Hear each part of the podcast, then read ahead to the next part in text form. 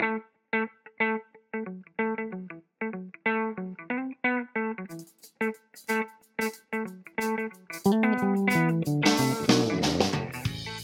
this is Professor of Photography Jeff Curto, and welcome to episode number 11 of the History of Photography podcast. In this episode, we'll talk about the history of an interesting, beautiful, and easy to do photographic printing process, the cyanotype. Longtime listeners to the podcast and uh, historians of photography will remember that some of the first experiments with photography and photographic material involved placing objects on light sensitive materials and then exposing them to bright light, like the sun. Niepce did this early on, as did William Henry Fox Talbot with his silver and salt emulsion. Here, Fox Talbot has created a shadow picture, or what we usually refer to as a photogram, with a piece of lace. We'll remember that an acquaintance of Fox Talbot's was Sir John Frederick William Herschel. Herschel was an English mathematician and an astronomer and a chemist and an inventor and an experimental photographer. He helped Fox Talbot. He also invented chemical fixer, a chemical that allowed Fox Talbot's salt and silver images to keep from fading by removing the unexposed silver particles. And he also coined terms that we still use today the name of photography to describe what it is that we do, and positive and negative. All of those terms were ones that Herschel coined. In 1842, shortly after Daguerre and Fox Talbot made their announcements of their similar but patently different processes in photography, Herschel invented a light sensitive material that produced a beautiful blue when exposed to light and then washed in water, the cyanotype. Now, we'll remember that Daguerre's process produced an original, one of a kind image on a metal plate, whereas Fox Talbot's process produced a paper negative that was placed inside of a camera, and of course, originally, as we just saw, was used to make photograms, and then he needed to make a paper positive from his negative image. So uh, you can sort of see that Herschel was really thinking along the lines of positive and negative and paper based images when he came up with the cyanotype. It's also worth noting that in addition to all of his other accomplishments, Herschel was the father of 12 children, and you gotta wonder how he ever found the time. The color produced by the cyanotype is also uh, often referred to as Prussian blue. Prussian blue uh, because of its similarity to the uniforms of Prussian soldiers. In point of fact, Prussian blue paint was an 18th century invention, about 100 years before the cyanotype was invented. Uh, Prussian blue was the first synthetically produced pigment, replacing the much more expensive lapis lazuli that had previously been used to produce blue in paintings. When Herschel invented the cyanotype, he didn't really envision it as a photographic medium uh, in a particular way. He envisioned it more as a means of reproducing notes and diagrams, uh, like in blueprints. And here we see uh, both uh, some written words and then also an engraving that Herschel reproduced by method of cyanotype. But of course, the near simultaneous invention of photography meant that the cyanotype had some photographic implications as well. So let's take a look really briefly at uh, the way cyanotype works. Technically, a cyanotype emulsion is made by mixing two chemicals, uh, two solutions of chemicals. Ferric ammonium citrate is mixed into a solution, uh, and then potassium ferricyanide is mixed into another solution. These two chemicals uh, together form a light sensitive emulsion, but when they're kept apart, they are not, not light sensitive in and of themselves, or at least not terribly light sensitive. But when combined and mixed together uh, and then painted onto uh, a paper or a cloth, painted or otherwise uh, applied to paper or cloth, and then allowed to dry, the cyanotype emulsion becomes very sensitive to ultraviolet illumination. It's not at all sensitive to regular incandescent light illumination, but to UV illumination, like the sun, it's very, very sensitive. So uh, that uh, object then of dried emulsion is taken out into the sun and objects are placed on top of it. And during that time, the emulsion begins to darken.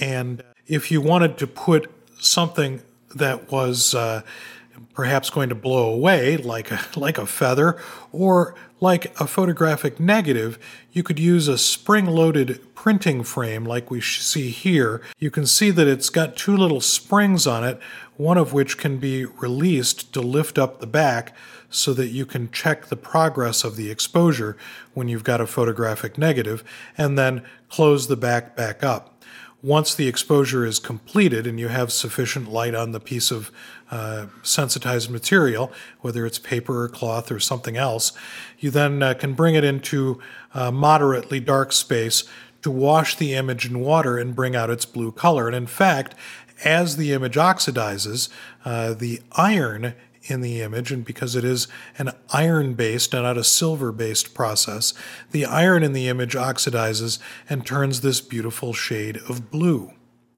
So, Herschel again had this idea that this wasn't a particularly useful process for photography, but there were a number of other people who had different ideas. Among them was a woman named Anna Atkins. Atkins was an acquaintance of both Fox Talbot and of Herschel. She had been raised by a scientist father, and she became interested in the world of science, specifically botany. She collected dried plants. She was especially interested in algae. After Herschel introduced her to the simple and incredibly beautiful cyanotype process, she began to use it herself to record delicate algae specimens whose fine detail eluded her drawing skills. Atkins self published her extensive set of photograms in a book entitled Photographs of British Algae Cyanotype Impressions. She published it in October of 1843, just one year after Herschel had invented this process in 1842. I also love here that uh, we see the cover of the book of cyanotypes, which is, in fact, in and of itself, a cyanotype.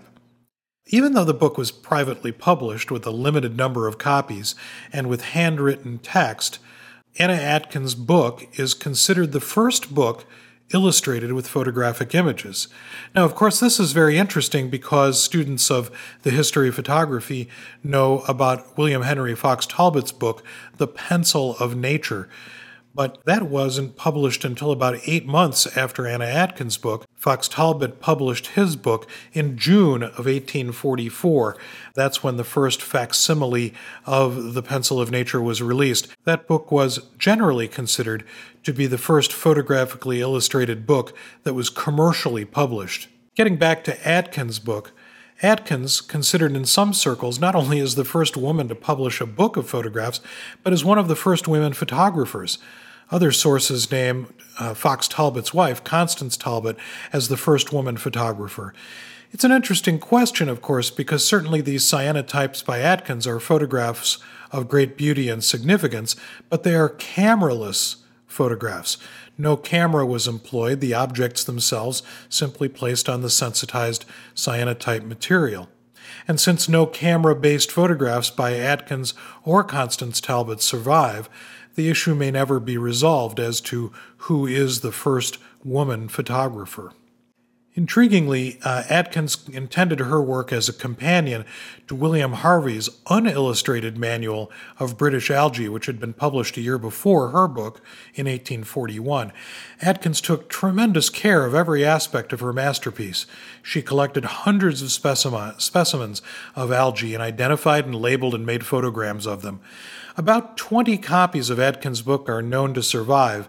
I'll put a link to one of them, which is in the New York Public Library's collection, and you can see all the pages uh, lovingly uh, scanned uh, on their uh, website.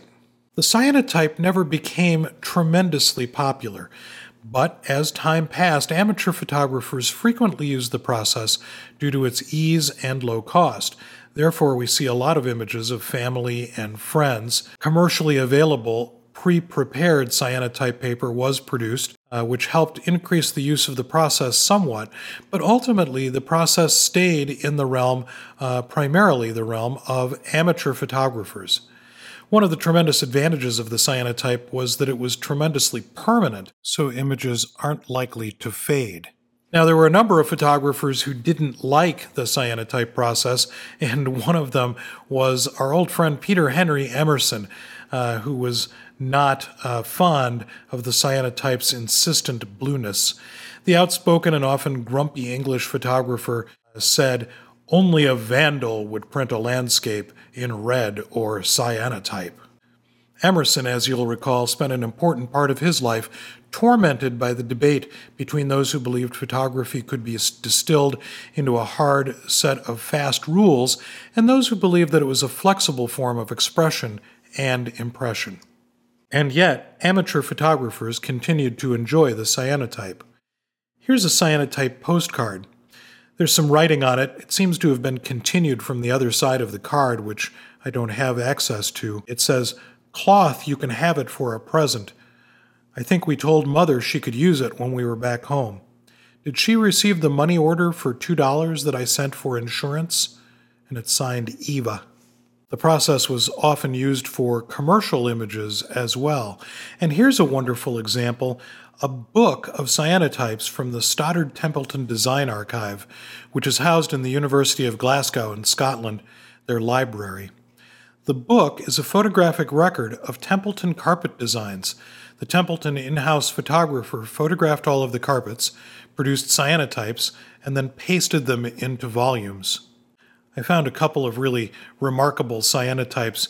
Here is the Reverend Handel, presumably with the ladies of the congregation, Reverend Handel standing on the fulcrum of a giant teeter totter, clearly keeping his flock in balance. And here's a great image by the wonderful early 20th century photographer Frances Benjamin Johnston of schoolgirls in bloomers climbing up a climbing apparatus of some sort in a gymnasium. For a bit of a counterpoint to early cyanotype images, I wanted to show you this uh, contemporary artist Christian Marclay's work using the cyanotype. Marclay explores the rich juncture points between the visual arts and film and mass market musical culture. The photograms in this exhibition are made with music cassette tapes that he physically disassembled. In some cases, the uh, plastic cases of the cassette tapes form a grid and in other cases, he unspools the tape and sort of strews the sta- tape over the surface of the paper in loops and twists, uh, recalling the idea of sound in its physical and material form. And it's also interesting, I'll give you a sense of scale here. Here is Christian Marclay, the uh, guy in the center of this image, or center right of this image, working in a dark room with uh, some uh, technicians on these cyanotype images so you can get a sense of that scale. So, the cyanotype, an important part of early photographic history and a process that's easy to accomplish today. I'll put some links to some sources for the materials, as well as some links to some information about Anna Atkins and Sir John Herschel on the blog at photohistory.jeffcurto.com. Thanks for joining me, and I look forward to seeing you on the next episode of the History of Photography podcast. Don't forget to check out the History of Photography class sessions available on the web at photohistory.jeffcurto.com or in the podcast feed. And while you're on the web, take a look at my other podcast, cameraposition.com, a podcast about the creative side of photography.